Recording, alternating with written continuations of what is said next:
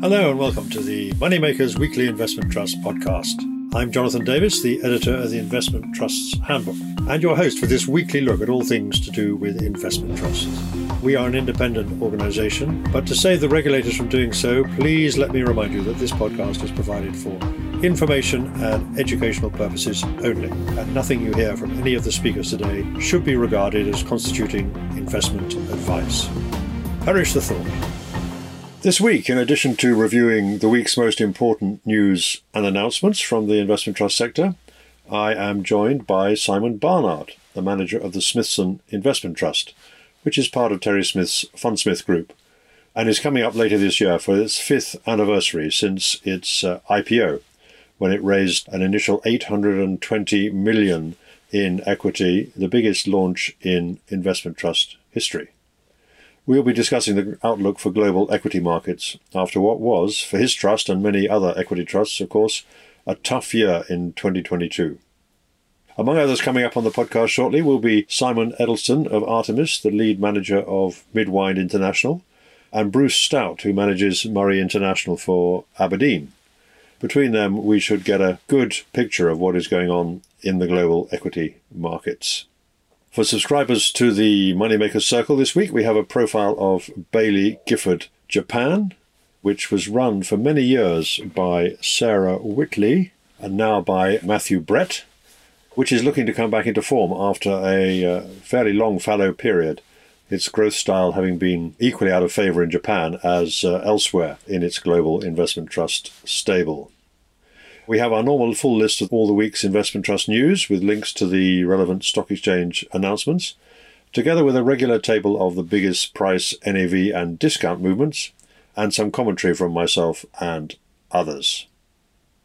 The markets this week were mixed, with bond yields in both the US and UK rising by around 15 basis points on the back of more hawkish comments from central bankers. The US stock market was down on the week as were the Chinese and Japanese equity markets. But the FTSE 100 continued its strong start to the year, rising uh, 1.5% over the week, and some European markets doing slightly better even than that. The investment trust index we follow, which tracks the performance of the 190 odd trusts that are in the FTSE All Share Index, was flat over the week. Commodities and currencies were broadly unchanged too. Turning to corporate news, on the fundraising front, BH Macro, BHMG is the ticker for the Sterling class, which invests in hedge fund manager Brevan Howard's master fund and had a stellar year in 2022 while everything else was falling, announced that it has raised 315 million through its recently announced placing. That's about an extra 20% of equity for the trust the shares, which were being issued at 431.5p per share, started trading on Wednesday and finished the week up around 2% at 444p, a 3.5% premium to the most recent NAV. On a less positive note, just as it seemed it could not get worse, there was more bad news from Home REIT, the troubled homeless accommodation property Trust, whose board came out to say, amidst a long list of negative developments, a, that its two brokers had resigned unexpectedly, including Jefferies, who were only appointed to the job three months ago. B, that despite categorically reiterating just back in December that allegations about problems with its rent collection were without foundation, it's now discovered that only 23% of its rents have been collected in the quarter ending in November. And C, that it was now considering putting itself up for sale and has already had a potential cash bid approach from a company called Blue Star, founded by a former employee of its fund manager, Alvarium. We won't know for a week or two whether that materializes or what other sale or realization options may be open to the trust. Essentially, though, it does seem clear that this is the end of the road for Home REIT, uh, and the main question for shareholders is how much, or rather how little, perhaps, they will be able to realize for their shares which was suspended on January the 3rd at 38p, which is down 62% from the IPO price and 67% from its most recent placing price, uh, which was only last year. Whilst credit must be given to the short sellers who first exposed some of the problems of this trust, some serious questions will have to be asked about how Home REIT could raise so much money, more than 850 million, from an IPO and two subsequent placings, the last of those just seven months ago, and yet seemingly fall apart in such a short time. There will clearly be questions to answer for the board, the investment advisors, and the brokers involved, and unfortunately, I fear some potential collateral reputational damage to the investment trust sector. However worthy the objective, and housing the homeless is certainly that, this kind of meltdown simply should not happen in a publicly listed vehicle that has so recently gone through an IPO process. So it is an embarrassment for those of us who like to sing the praises of the investment trust structure. Of course, this is an unusual outcome, it's fair to say that. Uh, but in hindsight, will it seem relevant that both the corporate broker, Alvarium Securities, and the investment manager Alvarium Home REIT advisors were part of the same group? Was there anything to read into the fact that the two original fund managers at the investment advisor both stood down last year, one for personal reasons and the other for health reasons? What will the valuers and auditors have to say about their performance? We'll have to wait and see. Meanwhile, the board of Aberdeen Smaller Companies Income Trust, ticker ASCI, not to be confused with its much larger sister trust, Aberdeen UK Smaller Companies Growth Trust, ticker AUSC, said it's to conduct a strategic review, acknowledging that the trust remains too small to be of interest to wealth managers and also trades at a big discount, which is around uh, 19% on the day before the announcement. The next day, we also had an announcement from another Aberdeen run trust, Shires Income, which owns 13% of Aberdeen's Smaller Companies' income Shires board disclosing, and unless I've misinterpreted that, sounding rather surprised, I have to say as much, that it had been in discussions for some time with ASCI about a possible transaction, presumably a merger, and is still considering its position. The shares have rallied by more than 10% on the news, in anticipation, presumably, of an impending rollover stroke merger stroke exit option, potentially, therefore, around NAV. On a more positive note, the board of Aquila Energy Efficiency Trust, ticker AEET, which has come under fire for how slowly it managed to invest its uh, IPO proceeds, now well over a, a, year ago since its launch, put out an announcement saying, in effect, we are now well on the way to being fully invested and urging shareholders to vote in favour of the continuation vote that has been brought forward under shareholder pressure to the end of this month. The trust has a target dividend of 5p, which it said in a separate announcement that it expects to be substantially covered by net income. Uh, I'm quoting there. And the shares edged up a couple of percent but remain on a 20% plus discount. Turning to results, we've had annual results from Brunner, ticker BUT, the Global Equity Trust, which, despite losing its former manager Matthew Tillett in mid year last year, ground out a creditable 3% NAV total return in the 12 months to the end of November 2022 against its benchmark's 1.4% gain. It's paying an almost covered dividend of 21.5p and has more than a year's worth of revenue reserves. Also, annual results from Herald, the smaller company's technology trust, ticker HRI, which suffered along with the sector last year, well, both the technology sector and the smaller companies world. Its annual results showed an NAV total return of minus 22.8%, while the discount, currently 13%, also widened despite £50 million worth of share buybacks. And annual results too from Riverstone Credit Opportunities, ticker RCOI, a smallish debt fund which recently changed its strategy to focus on lending exclusively to green energy projects. It announced a good looking full year 14.8% NAV total return and a 9 cents full year dividend, including a 1p special dividend, creating a, uh, an attractive looking yield.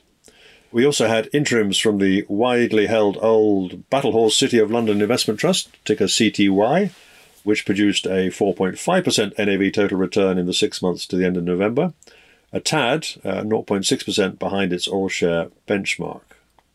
The trust, which sits in the UK equity income sector, says it's on course to increase the full year dividend for the 57th successive year.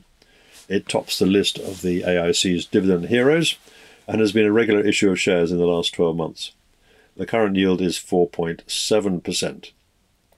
And other interims came from Diversified Income Trust, ticker DIVI, NAV total return down a less impressive 11.8% against uh, a flat benchmark. Not a good period uh, for its uh, style and performance. And Brown Advisory, ticker BASC, where the US firm Brown Brothers took over a Jupiter Trust with a similar mandate 11 months ago after its manager retired. Its NAV total return was up 5.8%, slightly ahead of its benchmark. So this week, as I said, I had the chance to catch up with Simon Barnard, who is the manager of the Smithson Investment Trust, part of the Fundsmith Group, and a very substantial investment trust in its own right. It has become since it was launched back in the autumn of 2018. So this year it'll be coming up to its uh, fifth anniversary. And well, until last year, Simon, the only way was upwards, wasn't it? I mean, everything grew. You managed to issue a lot of shares the trust performed exceptionally well. And then, like most other equity trusts, you got hurt by the sell off last year.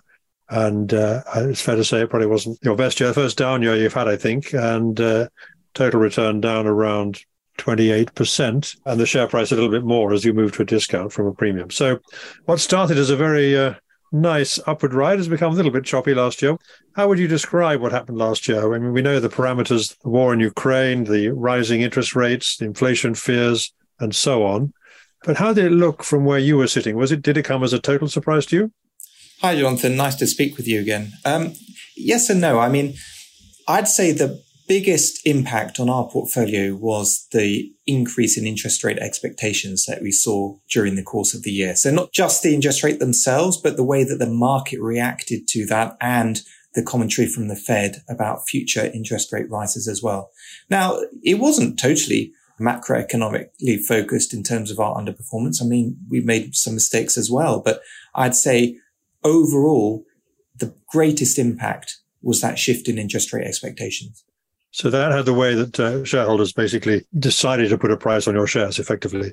And they decided that because interest rates were going up, they were going to mark down the valuation of your trust. Exactly right. Yes. I guess, therefore, I mean, the first thing I guess you might say to investors about that was that we have about 30 companies around the world, global companies they are. Uh, small in the terms of the global smaller companies universe, but still pretty substantial companies in their own right. What was the experience actually of the operating performance of the companies that you own in general, first of all? Overall, actually quite good. So the vast majority of our companies grew free cash flow last year, but on average, actually, the free cash flow declined slightly because a lot of our companies were building working capital over the course of the year. But if you look at revenues, revenues were up high single digits. If you look at earnings, operating profits were up as an average for the group over the course of the year. In fact, we only had two or three companies that had any fundamental issues last year, and those included Temenos and Fevertree. And I think both issues continue actually, and they are both in our, what I would say, our penalty box. So we're watching them very carefully, but they are slightly different. I mean, Fevertree had a particular issue with inflation in their cost base, particularly in logistics and glass, so packaging materials.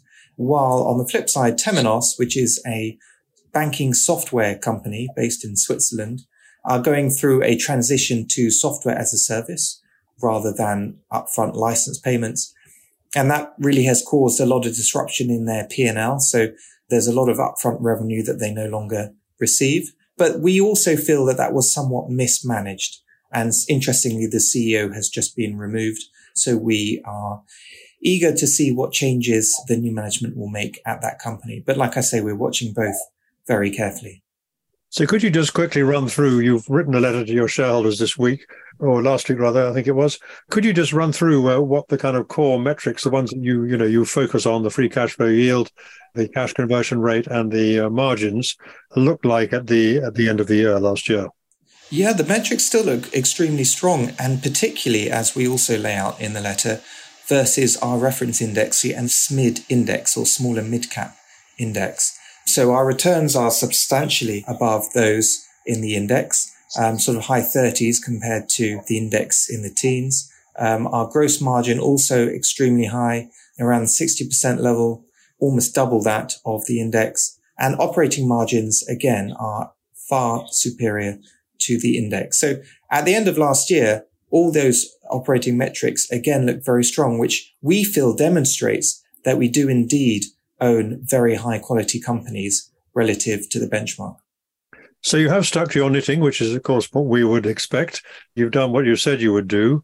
But unfortunately, the markets decided that in the in the current macro environment, they weren't going to value those good characteristics you mentioned quite as highly as before.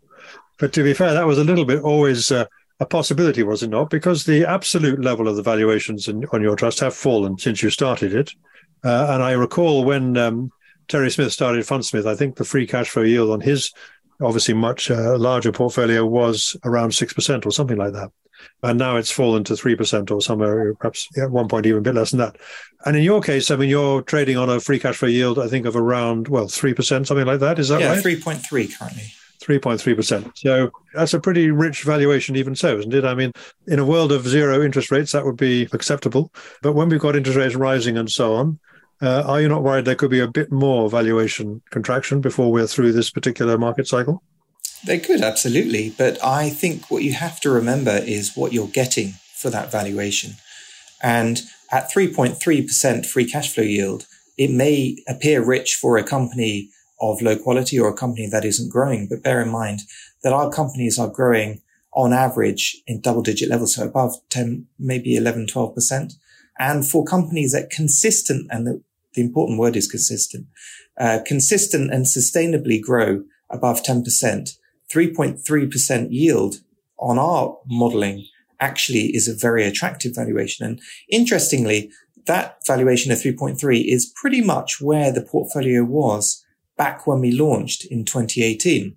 Now, clearly the portfolio is slightly different than when we launched, but if we take today's holdings back to 2018, they were trading at roughly the same level. But interestingly, if we took the old portfolio that we started with and fast forwarded that to today, it's also trading at a similar level that it was in 2018. So either way you look at it, we are roughly back to 2018 levels. Because I guess what you would say is that you're getting the possibility of future growth in that free cash flow yield. And of course, you're getting the uh, possibility of inflation, pricing power, and so on. These companies can cope with the environment even if it gets worse. But of course, that's ultimately the decision about how to value you, your trust, and the companies in it is taken by investors collectively. So, do you think, uh, I'll put you on the spot here by saying, do you think investors have got it wrong at this point? In other words, have they uh, have they marked you down too far? That's quite a difficult question to answer without getting into legal difficulties. Clearly, I believe that there is good value in the portfolio and the valuations that we hold them. And ultimately, what we're doing suggests that at all times, we think that other investors have got it wrong in some way. Otherwise, we wouldn't be owning the things that we own at the prices that we do. But the main reason for that tends to be that we are owning companies that we strongly believe over the next five to 10 years, but really beyond, are able to sustain their returns on investment capital, their margins, and their free cash flow growth. And so we are ultimately holding them because we believe the market in many ways is too myopic and is assuming either a decline in returns or margins or slowdown in free cash flow growth to a more, you know, quote unquote normal level in the next two to three years, perhaps. Whereas we can see the value in that being sustained over the next 10 plus years. That tends to be where we see things different to the market. So it all depends on the time horizon, really, because for a lot of investors, if they only want to own something for one or two years, they are going to have a different view on what is good value and what is not good value. But the fact that we can hold something for 10 years or more means that we can see value sometimes where others cannot. So, what do you say then to people who, who might come along and say, the world has changed? In other words, we're going to have a period of higher inflation for a while. People disagree about how quickly it'll come down, but we are probably not going back to a world of zero interest rates anytime soon. And some analysts from that deduce that growth investing, if you like, even quality growth companies like the ones you, you're buying, won't do as well in the next few years as they have done in the past few years when they've been helped by this big tailwind of low to almost negative interest rates. How do you respond to that? I completely agree. They won't do as well. you know, if you look at our last couple of years, 2019, we we're up over 30%, 2020, we're up over 30%. 2021, we're up 20% nearly. You know, we're not going to repeat that. That's categorically the case. So I can wholeheartedly agree that they won't do as well as they did in the last three years. But, you know, what is acceptable? I am firmly of the belief that the transition from obviously too low interest rates at close to zero throughout the course of 2022 to where we are now, you know, three, four, five, depending on the region, was very painful for growth assets for the reason that you mentioned earlier. It just means the market marks them down more than slower growing assets. So it's that transition that was very painful. But once we get to a steady state, which we pretty are close to, I think, of that four or five percent interest rate, which by the way is a normal level of interest rates if you look at the course of history, then I don't see any reason why our companies that continue to grow their free cash flow at double digit rates over time won't rely more on that growth in free cash flow for their performance going forward than obviously the very difficult year of 2022 when they were marked down for valid reasons. So now that we're at potentially a steady state, or, you know, if we get lucky, a pivot from the Fed or others into low interest rates, well, then that would be a small boost to those growth assets. But let's assume we're at a steady state. I don't see why we can't from this point just move on in a more sort of normal environment. So while it won't be as good as it was over the last three years, I think a high single digit, low double digit return from these growth assets is perfectly acceptable. And I guess the issue that a number of investors are now worrying about is whether or not we go into recession, and if so, how bad that's going to be. In other words, they're moving on from worrying about inflation to now worrying about what the consequences of bringing it down so fast might be. You would argue, I think, that uh, your company, the kind of companies you own, will fare much better in relative terms during a recession, if that's what we get, than a lot of other companies which have more gearing and ropier balance sheets and, and less uh, powerful business models, less uh, competitive moats, if you like. That presumably will be part of what you think may happen. Talking to the companies you do invest in, and okay, you do invest a lot of global companies who can, you know, be looking around the world themselves. What kind of message are you getting from those companies about their ability to withstand what might be coming in terms of either recession or more entrenched inflation? We have been very surprised so far, and we're in the middle of earnings season where most companies reporting their full year 2022 results. We have been extremely surprised at how positive the guidance has been from these companies for the year ahead. Now, clearly, as I mentioned, their results over the last year have been good, but that's backward looking. But you would have thought even these company managements would be somewhat cautious because everyone is discussing a recession coming in the US and, and we've very closely avoided one in the UK. Europe is in similar position. Um, so you would thought these management teams, when providing forward guidance, would be more cautious, but they seem to have been guiding to at least flat revenue and growth most of the time. So there is no decline currently forecast by most of our companies. I'm trying to think of even one. Actually, I can think of one, and it's our most cyclical company, which is IPG Photonics. They have forecast a decline in revenue, but just in Q1, they're not talking about the whole year. But others, even cyclical names like uh, AO Smith, which is a US water heater and boiler name, which sells into construction industry in the US and water treatment in China.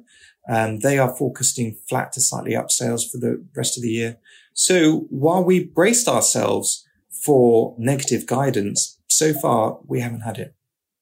Okay, so let's talk about what uh, you actually did with the portfolio last year, because one of the three key messages that uh, you and uh, Terry Smith both put on your documents is uh, don't do anything unless you need to. And yet last year was one which, by your standards, was one of ferociously high turnover activity in the portfolio. The quoted figure you put in your letter is 48.5%, which sounds an awful lot.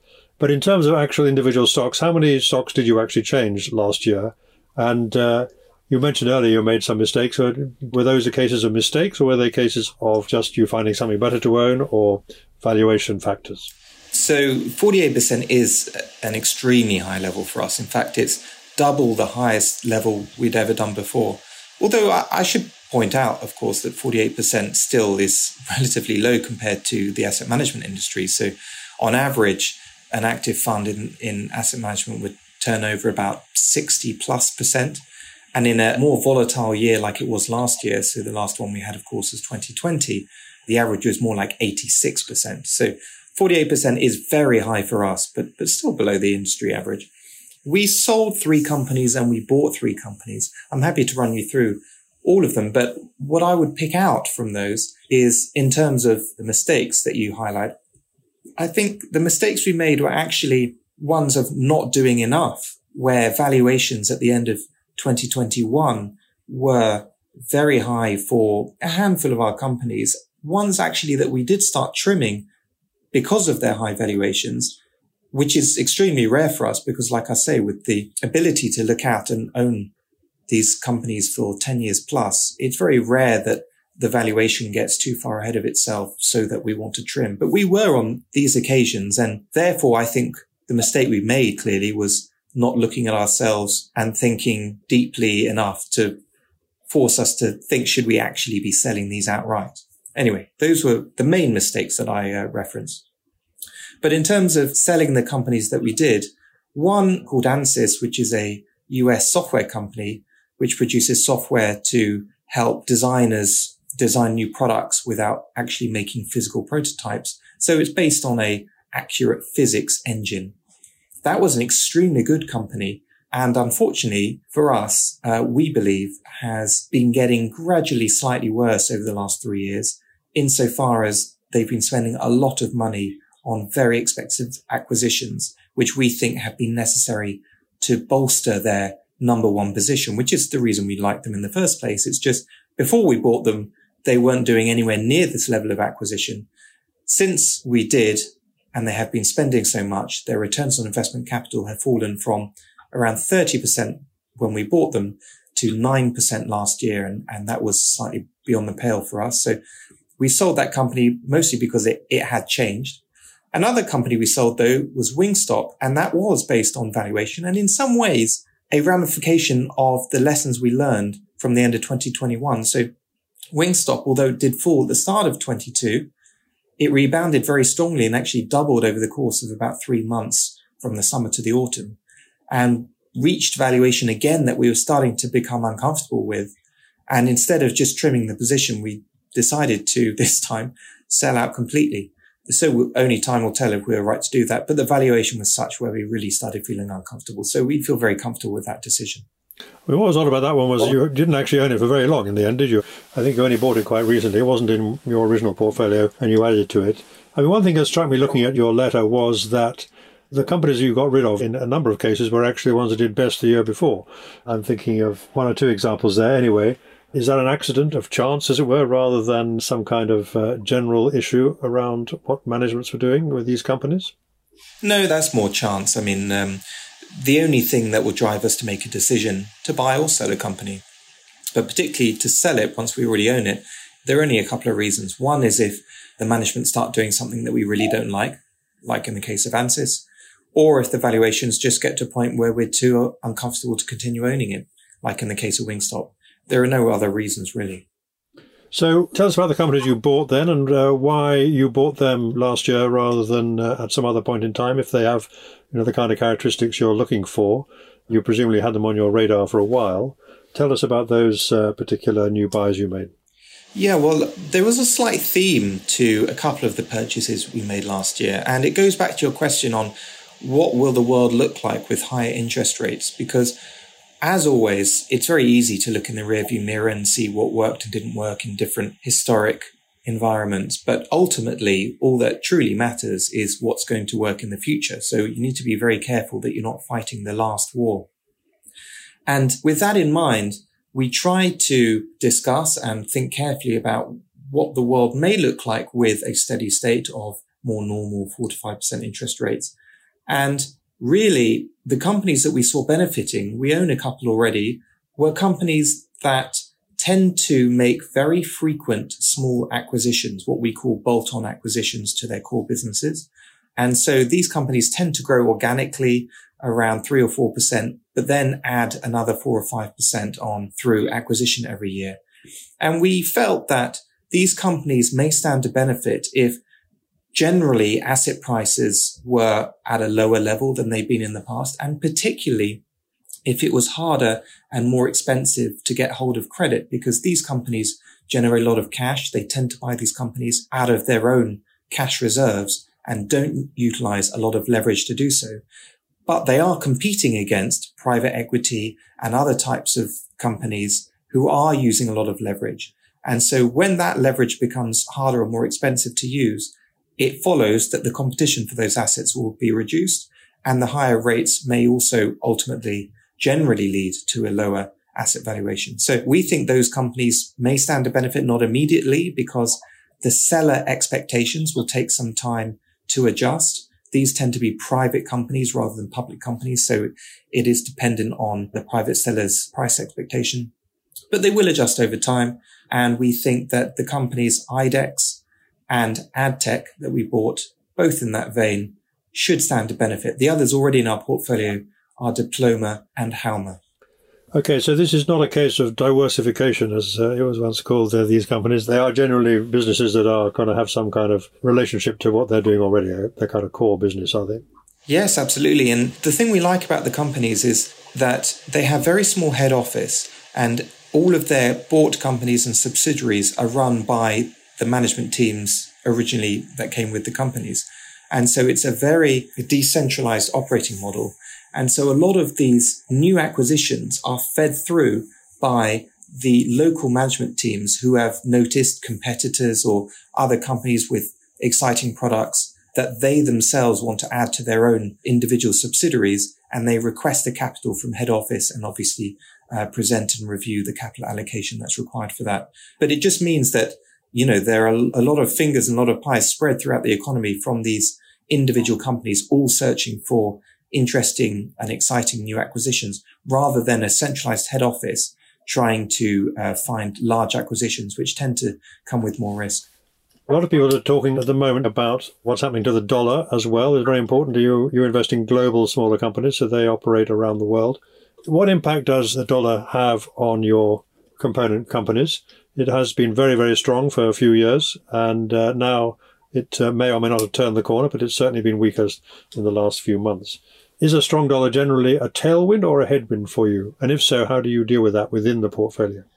It's actually a bit of both. For the underlying companies themselves, because we are traditionally we've been just over half US exposed. Now we're about half US exposed. So the US dollar is the number one operating currency in our portfolio. And from that perspective, it is a slight headwind when the dollar is very strong for the fundamentals of those US based companies.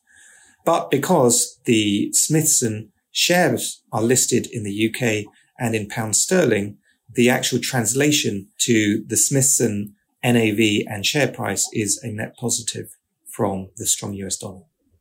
Okay, so in terms of where we might go from here, do you have a view about that, or do you hear views from that from the companies you invest in? But you're basically you're not too worried either way. Essentially, is what you're saying. Exactly, it really doesn't impact us either way, and I don't have any view whatsoever about where the US dollar is going to go. So let's talk about the investment trust for a moment. Obviously, as I mentioned at the beginning, the NAV was down 28%, the share price was down 35%. That obviously implies that your shares went to a discount. And instead of being able to issue lots more shares, and the share count has roughly doubled, I think, since you launched just uh, four and a half years ago, you have now been buying back shares. Obviously, buybacks are a board decision, but what is the general policy of the trust and uh, what kind of level of buybacks are you uh, committing yourself to? Or what level of discount are you trying to uh, protect? There's a lot of discussion about the discount in board meetings. And clearly, up until the start of 2022, the trust had traded on a premium pretty much the whole time. So it was never an issue. So really, there was a lot of learning done at the start of 2022 and a new policy put in place. And ultimately, the board want to continue buying back shares all the time that there is a significant discount. They've not put a number on that, but from my personal perspective, I would definitely class that anything above 5% and probably anything above 2 or 3%. So basically, for the foreseeable future, you should expect a continual repurchase of shares from the board. Right. And is that because that's just a state of mind, a policy you want to, the board wants to adopt, or is it because you believe it has a, has a material impact on the discount? Have you seen that actually happen so far? we haven't seen material impacts on the discount itself. We have seen the discount move, tighten and widen, but really we've observed that that happens during periods of market movement. So clearly when market participants get a little more sanguine either about the interest rate movement or recession ahead, we tend to see our discount tighten and, uh, and the opposite when participants get a little more concerned, even though our buyback remains consistent throughout both types of periods. So what we're observing is that the market forces tend to swamp the impact of the buyback overall. Right. And of course, I suppose in that sense, when you do have a bad market like we had last year, the fact that you're such a large investment trust now, you're one of the largest out there in the universe, that tends to be one that uh, if you're an institutional buyer or seller and you react to these short term movements, then you're more likely to come looking in the direction of a trust like yours than you are to some of these tiny investment trusts that are also trading on very wide discounts but uh, don't have discount control policies. Obviously, 2022 was the first year that, uh, as I said, the share price had fallen over the course of the year. The trust has grown a lot. It's doubled in size since uh, launch, roughly speaking, in terms of number of shares issued anyway. I have to ask you, because everybody always asks you these things, about the fees that investors pay. You have a tiered fee structure, but uh, do you have any plans to adjust that at all? Again, it's a board decision, but I've not been privy to any discussions in board meetings that, uh, that there are plans to change that. Okay, so looking ahead, in general terms, are there now more things in your universe that look uh, attractive to you than there were? You obviously thought that in one or two cases last year in terms of shuffling your portfolio. So far, we're only a few weeks into 2023. But do you anticipate or have you any reason to believe that you will be as active again this year as you were last year? No, I mean, I don't think we will be. I, I think last year was, for us, pretty extreme level of turnover. I mean, there are a couple of companies, as ever, that we've got our eye on and with our finger over the trigger, hoping that they drop to a valuation that we will find very attractive. So, you know, it's a good thing if we can buy a couple more of these companies this year at attractive prices. But as we stand today, uh, we're not about to buy something. So, in other words, basically, it's business as usual, which is minding the shop rather than going out looking for new sources of supply, if I can put it that way. Do you think that the company is properly understood? We know that uh, obviously Terry Smith has to field a lot of comments from investors saying, you know, whether he is in tech or he isn't in tech because he owns positions in large companies that some people think are tech companies and he says aren't. But do you think that the Smithson methodology and the Smithson portfolio is properly understood by investors? Or do you think there's an element of irrationality other than the uh, liquidity concerns and so on, or valuation changes that they've made over the last year? Uh, I don't think any of our investors are irrational, but I think that, you know, we try to communicate very clearly, and obviously we follow the exact same strategy as Fundsmith uh, which is to buy good companies, try not to overpay for them, and then again try to do nothing. So I hope that that's clear as well.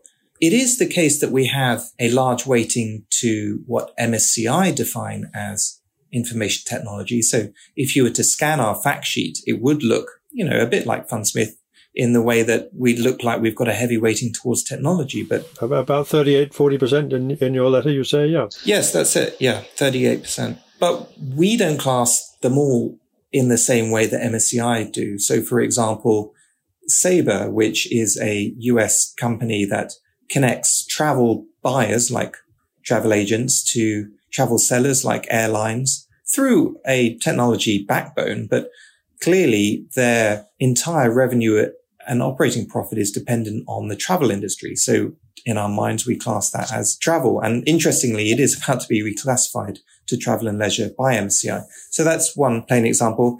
Cognex is another company classed as technology by MSCI, but they sell barcode readers ultimately to logistics warehouses and manufacturing automated facilities. To us, again, that is a very industrial type company that is classed as technology by MSCI. So there are several examples of those, which mean that actually to our minds, we don't have a very heavy information technology weighting, but I think those that look at us uh, at first glance might be confused about that fact. But I, I think those investors that I speak to that have been with us for some time, this tends to be a very clear subject for them, and, and we don't get too many questions on it.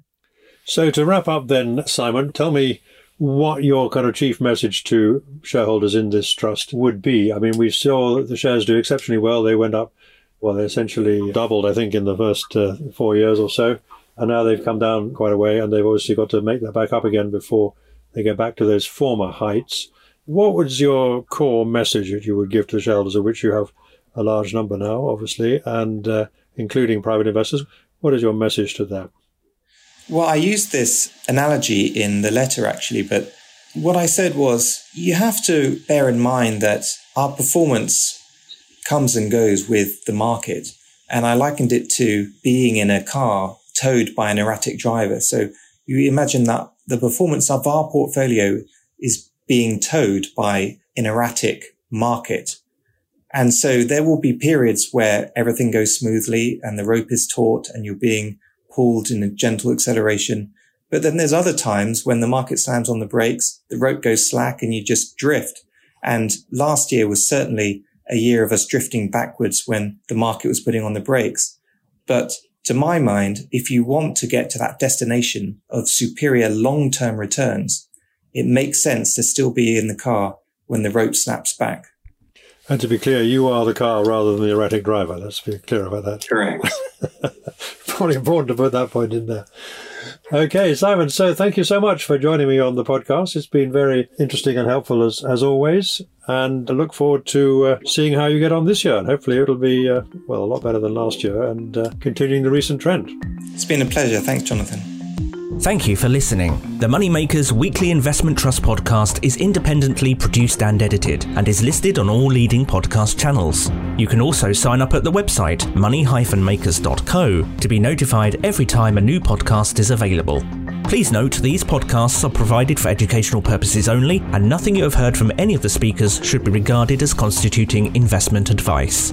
If you want more news, analysis, interviews, and other investment trust content, don't forget to look at the Moneymakers Circle, available now for a modest subscription at the website.